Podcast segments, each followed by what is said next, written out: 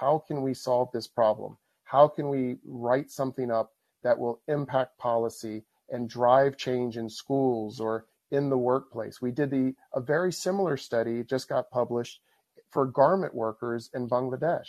You know, for me, that's super exciting because now that's impacting their workspace and they're improving their productivity and again to improving their take home pay.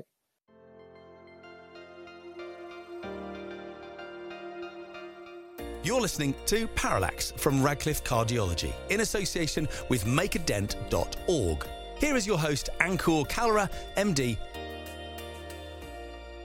Hello, everyone. Uh, welcome to another episode of Parallax. So, uh, this is um, sort of an interesting detour for us. It's a detour for us because, um, you know, we've hosted guests who are cardiologists and we've hosted patients who have underlying cardiac conditions. Uh, but this is a unique episode because um, the gentleman who is our guest on the show today is uh, none of the aforementioned. He actually is an ophthalmologist. Uh, he's an ophthalmologist who is with Orbis International. Um, um, Orbis International has garnered tremendous attention within ophthalmology and also global ophthalmology and he's going to tell us more about Orbis. He's going to tell us about CyberSight. Um, but what's even more interesting is the fact that um, we just um, got to know each other, you know, a few hours ago, and we we literally just hit it off, and we have a lot of uh, you know goals and, and missions that are aligned, and you know how we view life and how we view the world is is congruent. And, um, you know, I just invited him to be on Parallax and, you know, he graciously agreed to my invitation. So with that introduction, Dr. Hunter Cherwek uh, from Orbis International and, um, you know, from CyberSight, welcome on the show and welcome on Parallax. And thank you so much for doing this for us. No, it's fantastic. Like I said, it was such an incredible conversation we had. We talked about art, poetry, medicine, medical training. So I was really honored and privileged that you gave me the opportunity to catch up tonight and talk more on your podcast. Um, absolutely. So the reason I actually bring, uh, you know, I brought you on the show, and I, I sort of wanted to share your, uh, your journey and your expertise with our listenership, um, is because, uh, you know, it, obviously thinking outside the box, thinking big, um, innovation and leaving a footprint in the global space. Um, and I know we talked about equity, we talked about education, we talked about environment. And, you know, all these are themes which resonate so deeply with me and they resonate so deeply with um, the principles and foundational basis of my nonprofit, makeadent.org, which happens to also co-host this podcast with Radcliffe. And so, you know, I, I thought these are interesting themes, particularly around technology and artificial intelligence in education, that we can learn from you as cardiologists and sort of, you know, implement these themes and these ideas in our jobs, in our professions, in our careers. So, uh, what, what, do you have to say about that, uh, Hunter? Yeah, I mean, you know, what's really exciting is how technology has allowed us to democratize education and globalize impact. And no matter where you're practicing, I'm in the middle of nowhere, Virginia on the Chesapeake Bay, you're in Indiana, but we may be reaching viewers all around the world. And that's something that drew me to Orbis. When I first joined, I finished my residency. I turned in my pager back when that was a thing. And four hours later, I was on a flight to China and I was with our Flying Eye Hospital. It's a U.S. accredited eye uh, hospital that's also a teaching center on board an MD-10 aircraft that was donated by FedEx. But at that same time, a pediatric ophthalmologist who actually practiced at Indiana University, where you are now, Dr. Gene Helveston, started an incredible telemedicine distance mentorship program called CyberSight. And we've been going now for almost 20 years. We're in every country in the world except for North Korea and Western Sahara, and we have over 60,000 registered users. We have everything from free webinars and courses, much like you offer here, but we also offer expert consultation and actually AI assisted consultation, where instead of using artificial intelligence for machine learning and try to extract as much data as possible from different geographic regions, we actually use our algorithms to teach and show differential diagnosis and help take a user through the back of the eye image, the retina, to show vascular disease, optic nerve head anomalies, things like that. And so I think where you and I hit it off quite well was we're both right at that edge of how do you maximize impact through technology and how do you build capacity, especially in the areas of the world that need it most. Yeah, no, I, I couldn't agree with you more. Uh, so um, I, I just want to, you know, delve a little bit more into the journey of Orbis and CyberSight and how much it has grown over the past couple decades. And what I want to ask you in particular is some of the challenges and roadblocks. I, I don't like to use that word because, you know, I think each time you meet an obstacle, it's just a detour. It's sort of, you know, like how Ryan Holiday says that the obstacle is the way. It's the Stoic philosophy and the Stoic principles of thinking. Um, so I don't like to use that word, but I'm I'm sure you would have encountered or met with challenges and and you still kept growing and you know now you have just an enormous footprint in the ophthalmology space. Uh, but tell us, you know, maybe one through three or one through five, like like top three or top five, you know, obstacles or redirection in your path that you know you did not foresee as you were um, you know taking this journey and you were on this path. But looking back you know you you now know how you navigated that that challenge. Yeah i mean I, i'm definitely someone who's made a million mistakes but view them as lessons. And i certainly when i graduated high school never thought i'd be traveling around the world and working with the best volunteer surgeons from the best universities and learning each day for me it's just about learning having that humility and realizing none of us are perfect and really, as you said, the obstacle is the way. You know, if it were easy, everyone else is doing that. What really is going to differentiate your career and the impact of your organization, you're doing something novel. You're really solving and bringing value to a problem or a community. And that's what I love about, you know, Orbis. We're, we're bringing, you know, everyone has been impacted in one way or another by vision, whether or not it's needing glasses or a grandparent having cataract surgery or a child needing strabismus surgery.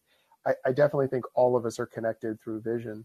And for me, it's incredibly exciting to go and now having done this now for almost, you know, 15, 20 years, where you go back to communities and the residents you taught, you know, are now the professors and they're opening up fellowships in country.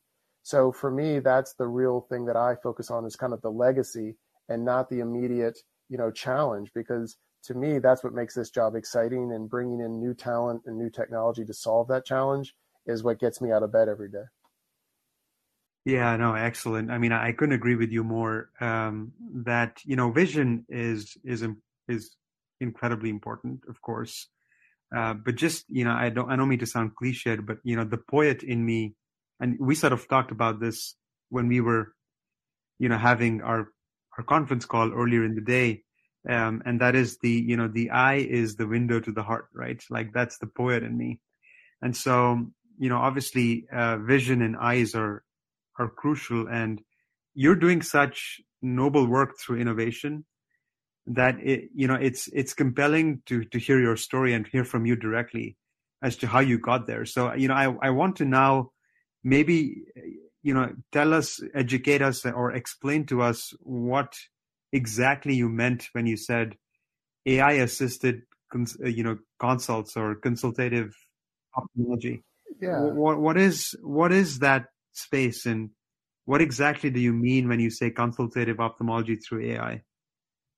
Yeah, it's a great question. I apologize. Uh, you know, one of the things. So on CyberSight, we offer three things: consults, courses, and content. We have live content through interactive webinars, which will reach and have over 100 countries participating live, and static content in our library. Under the consult service, it is not a grandparent asking about their grandchild's glasses. It's a in-country expert with an incredibly difficult case or surgery ahead of them and wanting to consult one of our 400 volunteer faculty from around the world.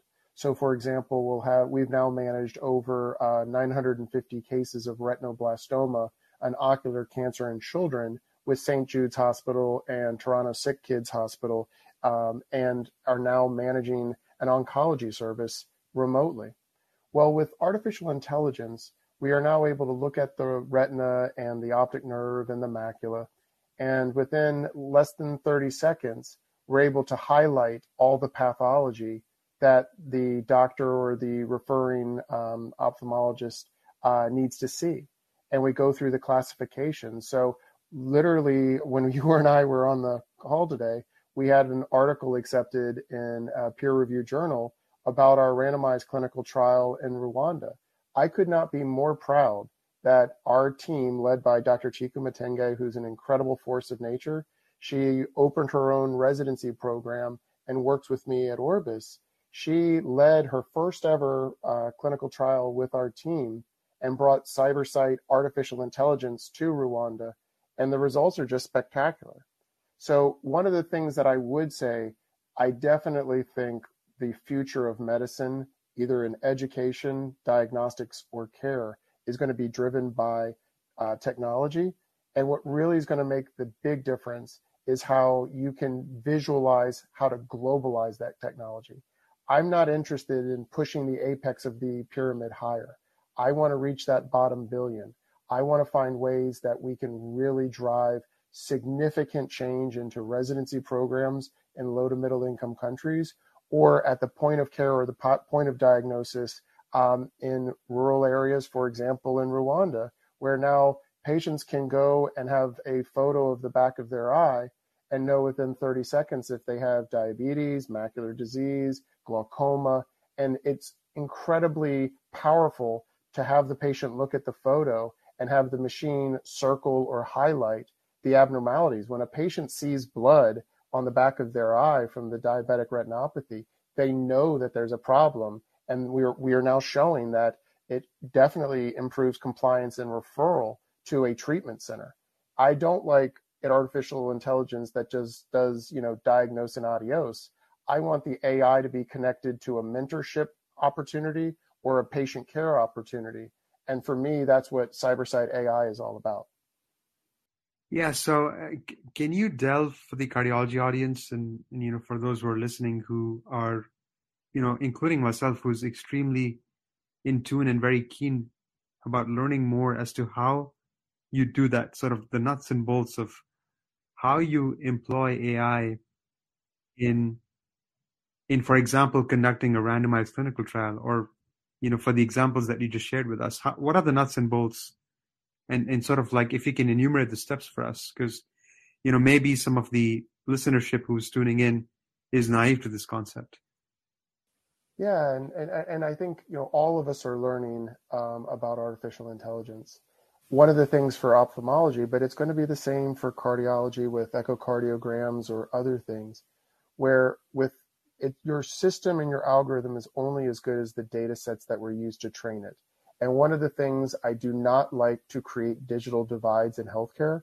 I also now, with artificial intelligence, do not want to create data divides where your algorithms were only trained with patient populations from a small segment of the world.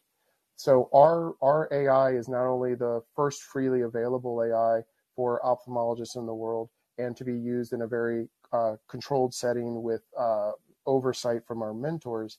It also has data training from around the world. So what is possible now is a technician anywhere in the world can take a photo of the patient's eye and that image, the back of the eye, can be uploaded to our CyberSight platform, C-Y-B-E-R-S-I-G-H-T dot org. And the doctor who's registered can enable the AI service when they're consulting. And so, for example, if they are doing a mass screening for diabetic retinopathy, one of the things that's always a tragedy is if the machine is only looking for diabetes.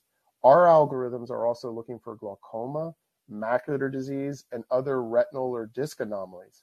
So we use AI and on our on our already existing consult service where fundus or retina photos can be screened and read by the AI and then highlighted to show the referring doctor where there may be any pathology.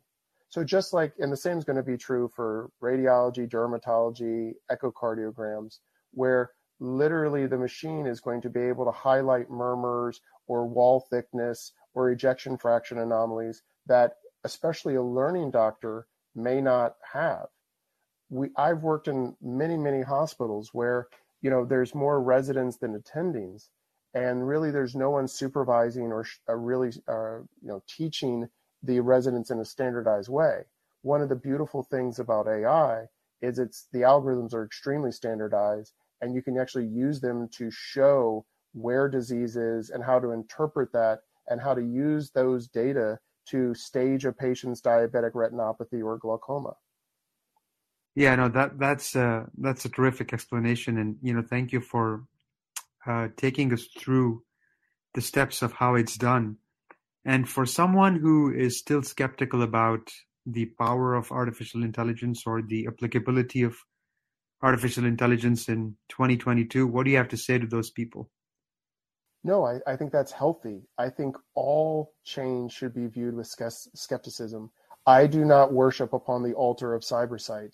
I like healthy debate.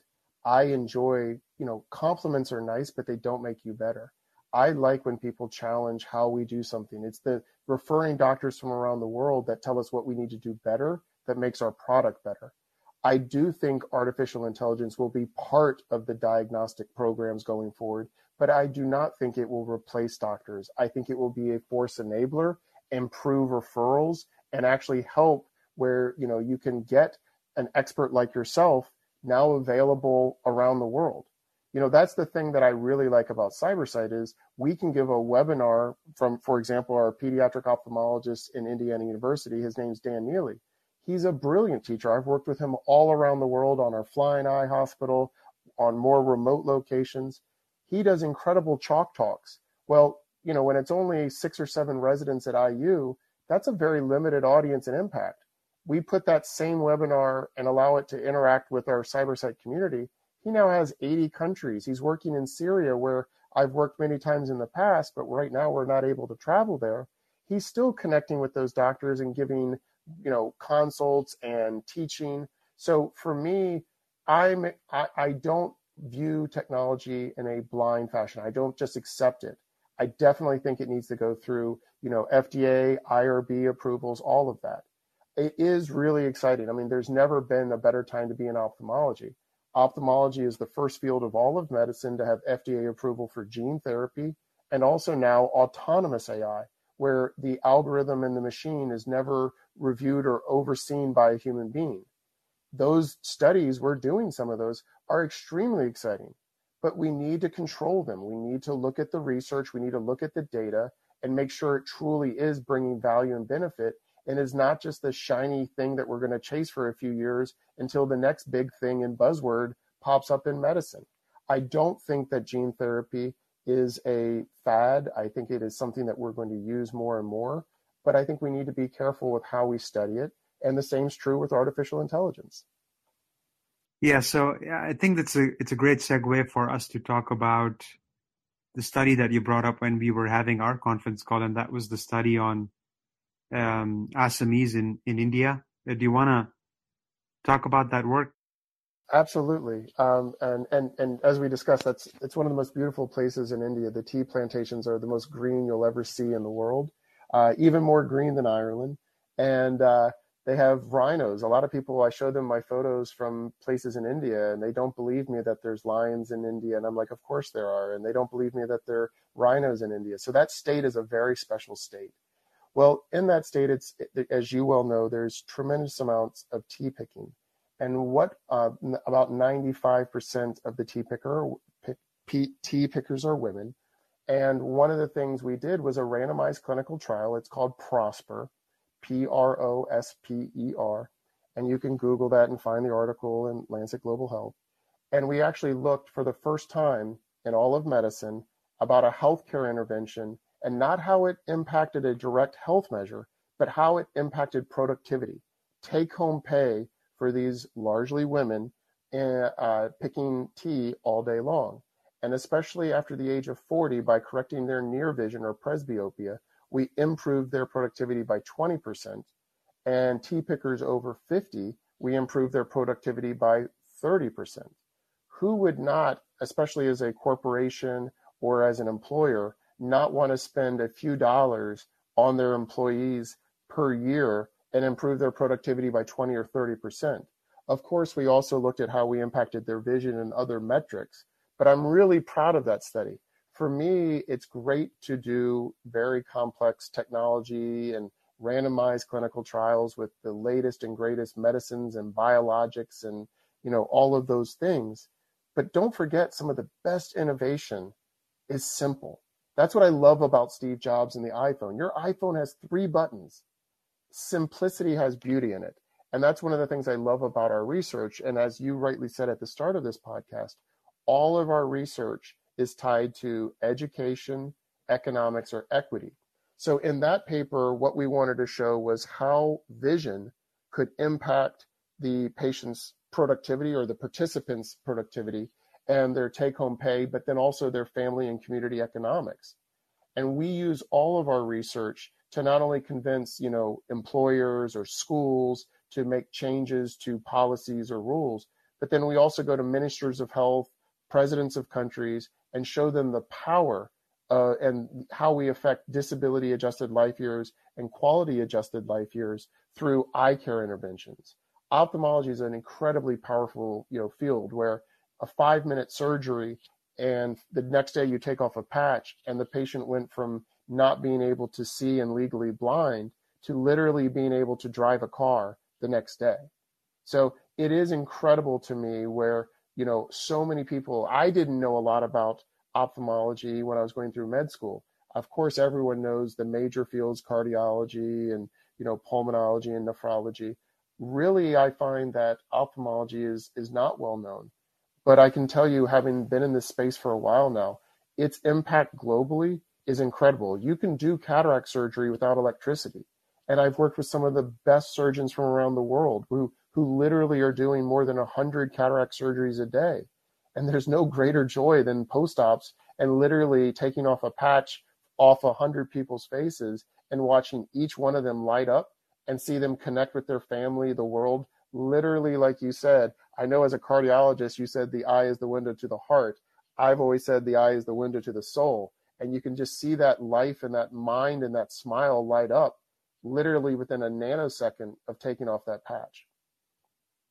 Yeah, no, just um, you know, what a story with, with, with Prosper and with Lancet Global Health, and you know, just congratulations on, you know, not only on doing um, a, a very innovative study, but you know, sort of doing it methodically and sort of then getting it published in Lancet Global Health, which you know, you know, quite frankly, has, has got a has got a very significant impact factor. So, you know, I, I which uh, sort of you know, both fascinates me and sort of also brings me in awe of the kind of work that you've done through these years is, you know, you've sort of been at the leading edge of innovation, but you've also been at the leading edge of science in terms of disseminating what you've learned through innovation by then going through the grind of putting it together in a peer-reviewed manuscript format, which both you and I know is is a daunting ask and then getting these published in high impact journals, you know, just, you know, just commendable job and congratulations and more power to you. But again, you know, getting back to the nuts and bolts of how you sort of the execution and the implementation science of what you do. For someone who's listening or someone who wants to follow your footsteps or, you know, wants to come up with their own path, and that's totally fine. You know, each one of us has their own path. But Eh, but, but sort of wants to learn the nuts and bolts of how to get this done in terms of implementing it and executing it. What do you have to share and, and say about how you got something as beautiful as Prosper, you know, executed on ground in India, in Assam, and then sort of, you know, taking the data with you, curating it properly and putting it together in the form of a peer-reviewed manuscript. How do you do that?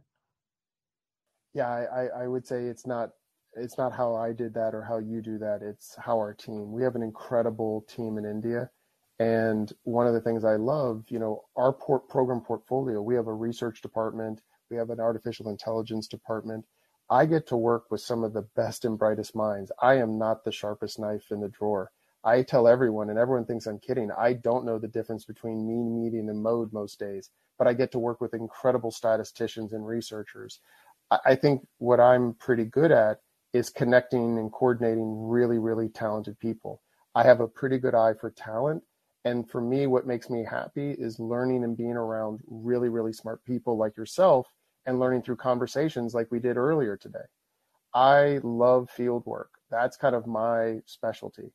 And so I'm really good at finding talented people like our, our director of research, Dr. Nathan Congdon, or you know, Jenna Patnaik at the University of Colorado. These are people who are just awesome human beings who just happen to be brilliant researchers.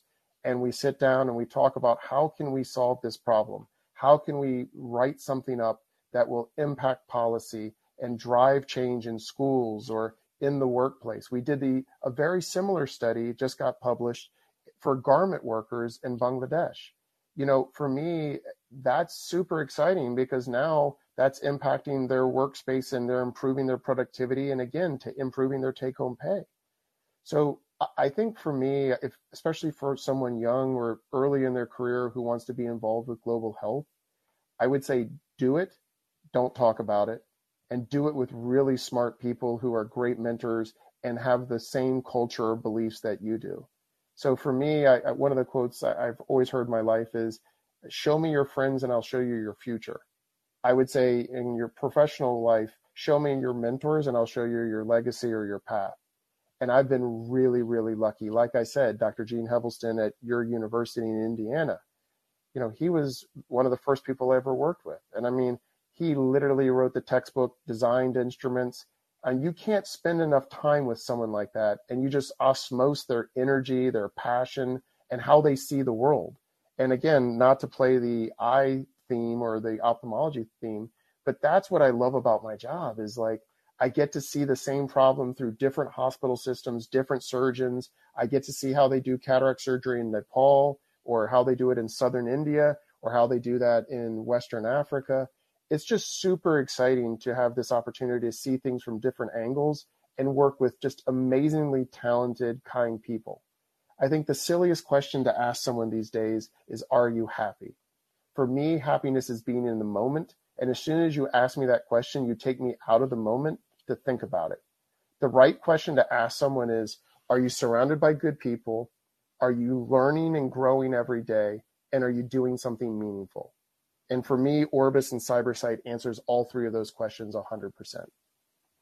Yeah, no, you answered that question beautifully. Um, and I, I, I couldn't agree with you more. You know, when people ask, you know, are you happy? you know like it sort of it sort of takes you out of the moment and you know here you are pondering you know about the past or contemplating the future. And that's exactly the point of not how to live your life right? Like you have to live your life in the moment. And you know i i you know again you know talking about aligning of values and how we see the world and how we see our lives. You know i think if you if you surround yourself with people who you know are constantly pushing the envelope. And if you're surrounding yourself with people who are smarter than you right? Like if you know as they say you know like if you are the smartest in the room you're in the wrong room. Um, so you know always surrounding yourself with people who are smarter than you um, and who are uh, change makers who sort of see the world um, as you see it and, and you know want to want to foster change and do work that is meaningful, that is impactful, that you know touches lives, that changes lives. You know that's the kind of people you want to surround yourself with and, and be around, and because you know that's when you'll find you know, of, you know, of course, there are going to be challenges. You know, who does not have challenges, right? But then those challenges will bring so much meaning to your life and you know those obstacles will bring so much meaning and joy to your existence and you'll find that special place um, in your soul in your heart where you know you, you'll feel like you know life is a dance and you know you're you're on the dance floor.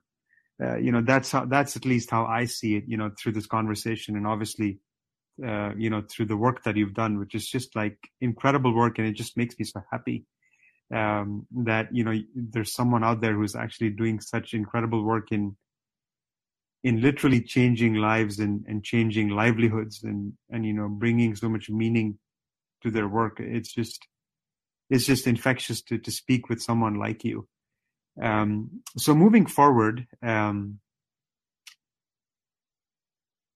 if I were to ask you, and you know, or and I, I know this this is like asking, uh, you know, a parent who their favorite child is, and I, I don't mean to do that, but if I were to ask you to pick your top three, or you know, maybe your top five um, endeavors uh, or projects that you've done around the globe, and you you have such a global footprint. It's it's incredible.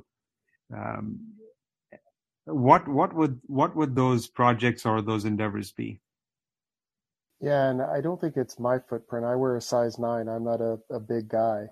I, I think it's the organization and our network's imprint. So, you know, footprint. You know, for example, we have a full time staff in Ethiopia who it's over 70 people who all day long they're distributing antibiotics in southern Ethiopia to eliminate an infectious cause of blindness called trachoma. And, you know, it's caused by chlamydia bacteria. Uh, Pfizer supports the donation. Those people are my heroes. And, you know, it would be incredible in my lifetime to say that we helped eliminate a disease from the face of the earth. It was in Ireland until the 1950s, and our Orbis Ireland office fundraises exclusively to help eliminate this scourge of the planet, trachoma if you look at the movie The Godfather 2, when Don Corleone is coming through the turnstiles at Ellis Island, they're flipping his eyelids looking for trachoma. We had this problem. This is a disease that's been around for hundreds and thousands of years. And what's super exciting is, you know, if you ask, ask me what I'm proud of, it's eliminating the disease and being part of a team that's doing that. And it's still going to take a few more years, but if I, God willing, live to be, you know, retirement age, it would be really cool to say that I was part of a team that eliminated a blinding cause of, of an infectious cause of blindness that's been on the planet for hundreds and thousands of years. So I would say that's one is the public health of eliminating uh, trachoma.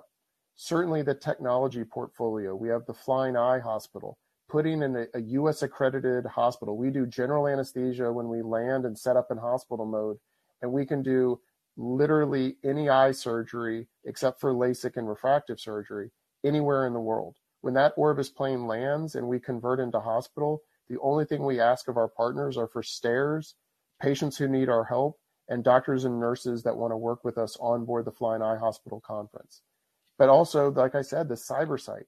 We're building low cost simulators. We're right now running a randomized clinical trial in seven countries looking at a low cost, high fidelity cataract simulator that uses the Oculus headset and very fundamental gaming equipment like video games and teaching people how to do cataract surgery. So they see one on CyberSight, they sim one with our simulator, and then they go and do the surgery with one of our volunteers or our faculty or one of our residency programs.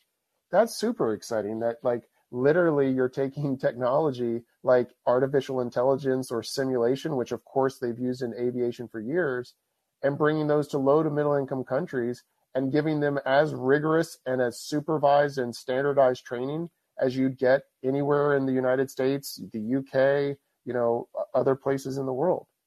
So I think I'm really uh, proud of how our organization and our team have democratized technology. And then I guess the last thing that I, I, I spoke about earlier, it's really, really, really cool to go back.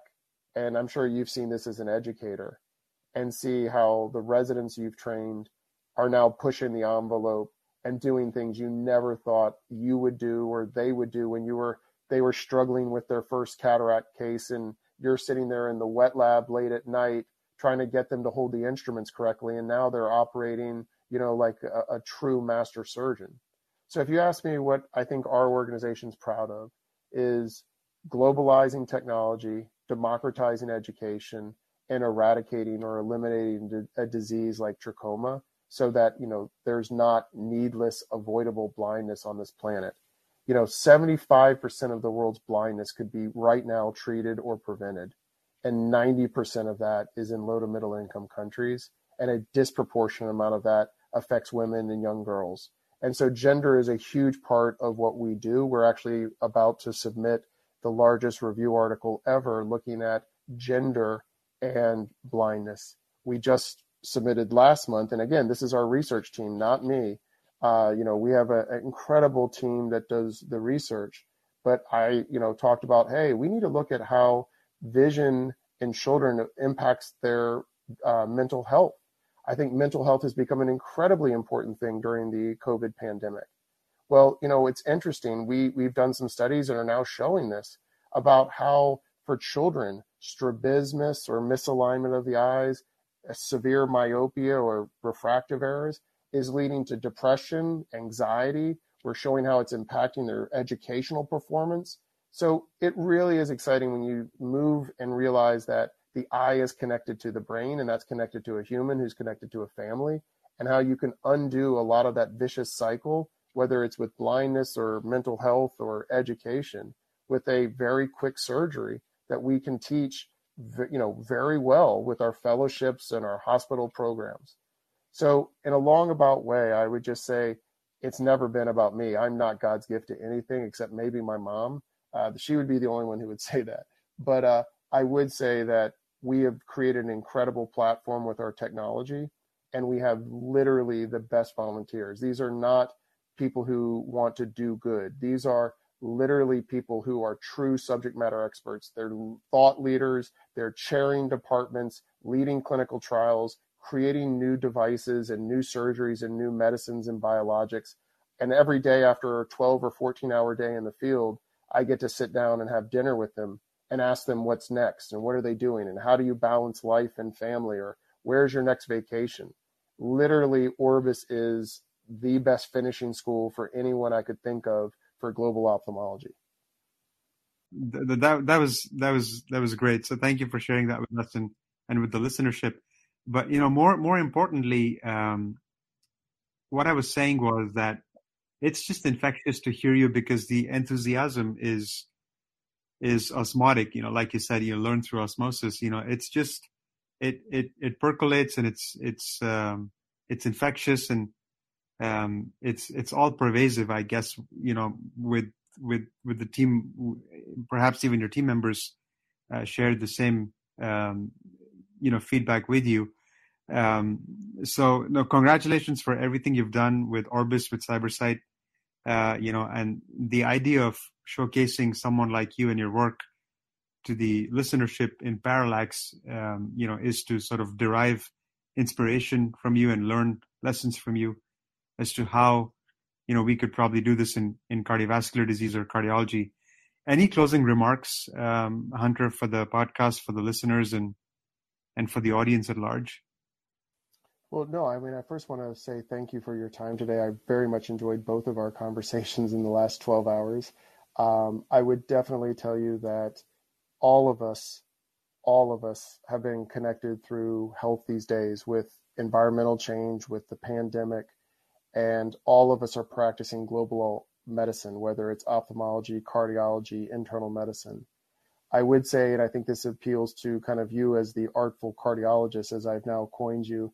Um, I definitely think understanding the journey your patients have been on and realizing that the person in your chair, you know, now you are running a global office. You will treat someone in your practice who has, you know, come from Ghana or Ethiopia or Argentina or Jordan. And the more you can educate yourself and connect with those patients and their journey and understand the challenges they face, I think it just makes you a better physician. So I, I do think there is value to understanding global work and global affairs. And then the last thing is obviously people like you, you're changing the world. I mean, you're you're finding new ways to teach and new ways to innovate. I, I would challenge any of your listeners to always be thinking of that bottom billion of the world population. And can you make a device? Can you make a a, a treatment that reaches the people who need it most. I would challenge you to always think globally when you're designing things and not trying to you know, design something that just iterates on a, a very expensive uh, procedure or technology? Can you simplify that technology like the iPhone? I mean, it's amazing. When I first went to Kenya, I had to travel back to the capital every month at the first of every month to call my parents to let them know I was okay. Now, over 90% of the country has cell phone service. More people have access to the internet than to clean water. How can we leverage that, like you're doing now with this podcast and the other things you do with Make a Dent? How can we do that with your career, with your creations, with your educational tools? I'm amazed, you know, on CyberSight, we have doctors who say that was the most fun webinar I've ever had. I never thought I would be answering questions from 20, you know, countries at the end of one of my talks. You know, your your I think you said earlier your podcast is now heard in 45 or I apologize, it was something like 45 countries. It's just think about how much reach you can have in your career and how we can leverage technology and networks to make what you do in cardiology help people around the world. So again, I just want to end by saying thank you. It's really been a pleasure uh, meeting you, and I hope the next time I come to Indianapolis to work with the CyberSight team, you and I can go out for dinner, and I can uh, meet your wife, who's the ophthalmologist, and we can tell ophthalmology jokes all night long to the cardiologist. Oh yeah, no, we we we would love to host you for dinner. Uh, you know, the next time you're in Indy, and um, you know, thank you for uh, thank you for your time and thank you for sharing your journey and your insights and, and your knowledge with us. And, you know, it's just been an absolute pleasure to host you on the show. Uh, thanks and, you know, hope to see you soon. We hope you enjoyed today's podcast produced by Radcliffe Cardiology in association with makeadent.org. We aim to bring you a new angle of all things cardiology every second week. Review us on your favourite podcast app or send your comments or questions to podcast at radcliffe-group.com. To view the series, head to radcliffecardiology.com forward slash podcasts forward slash parallax. Thanks for listening.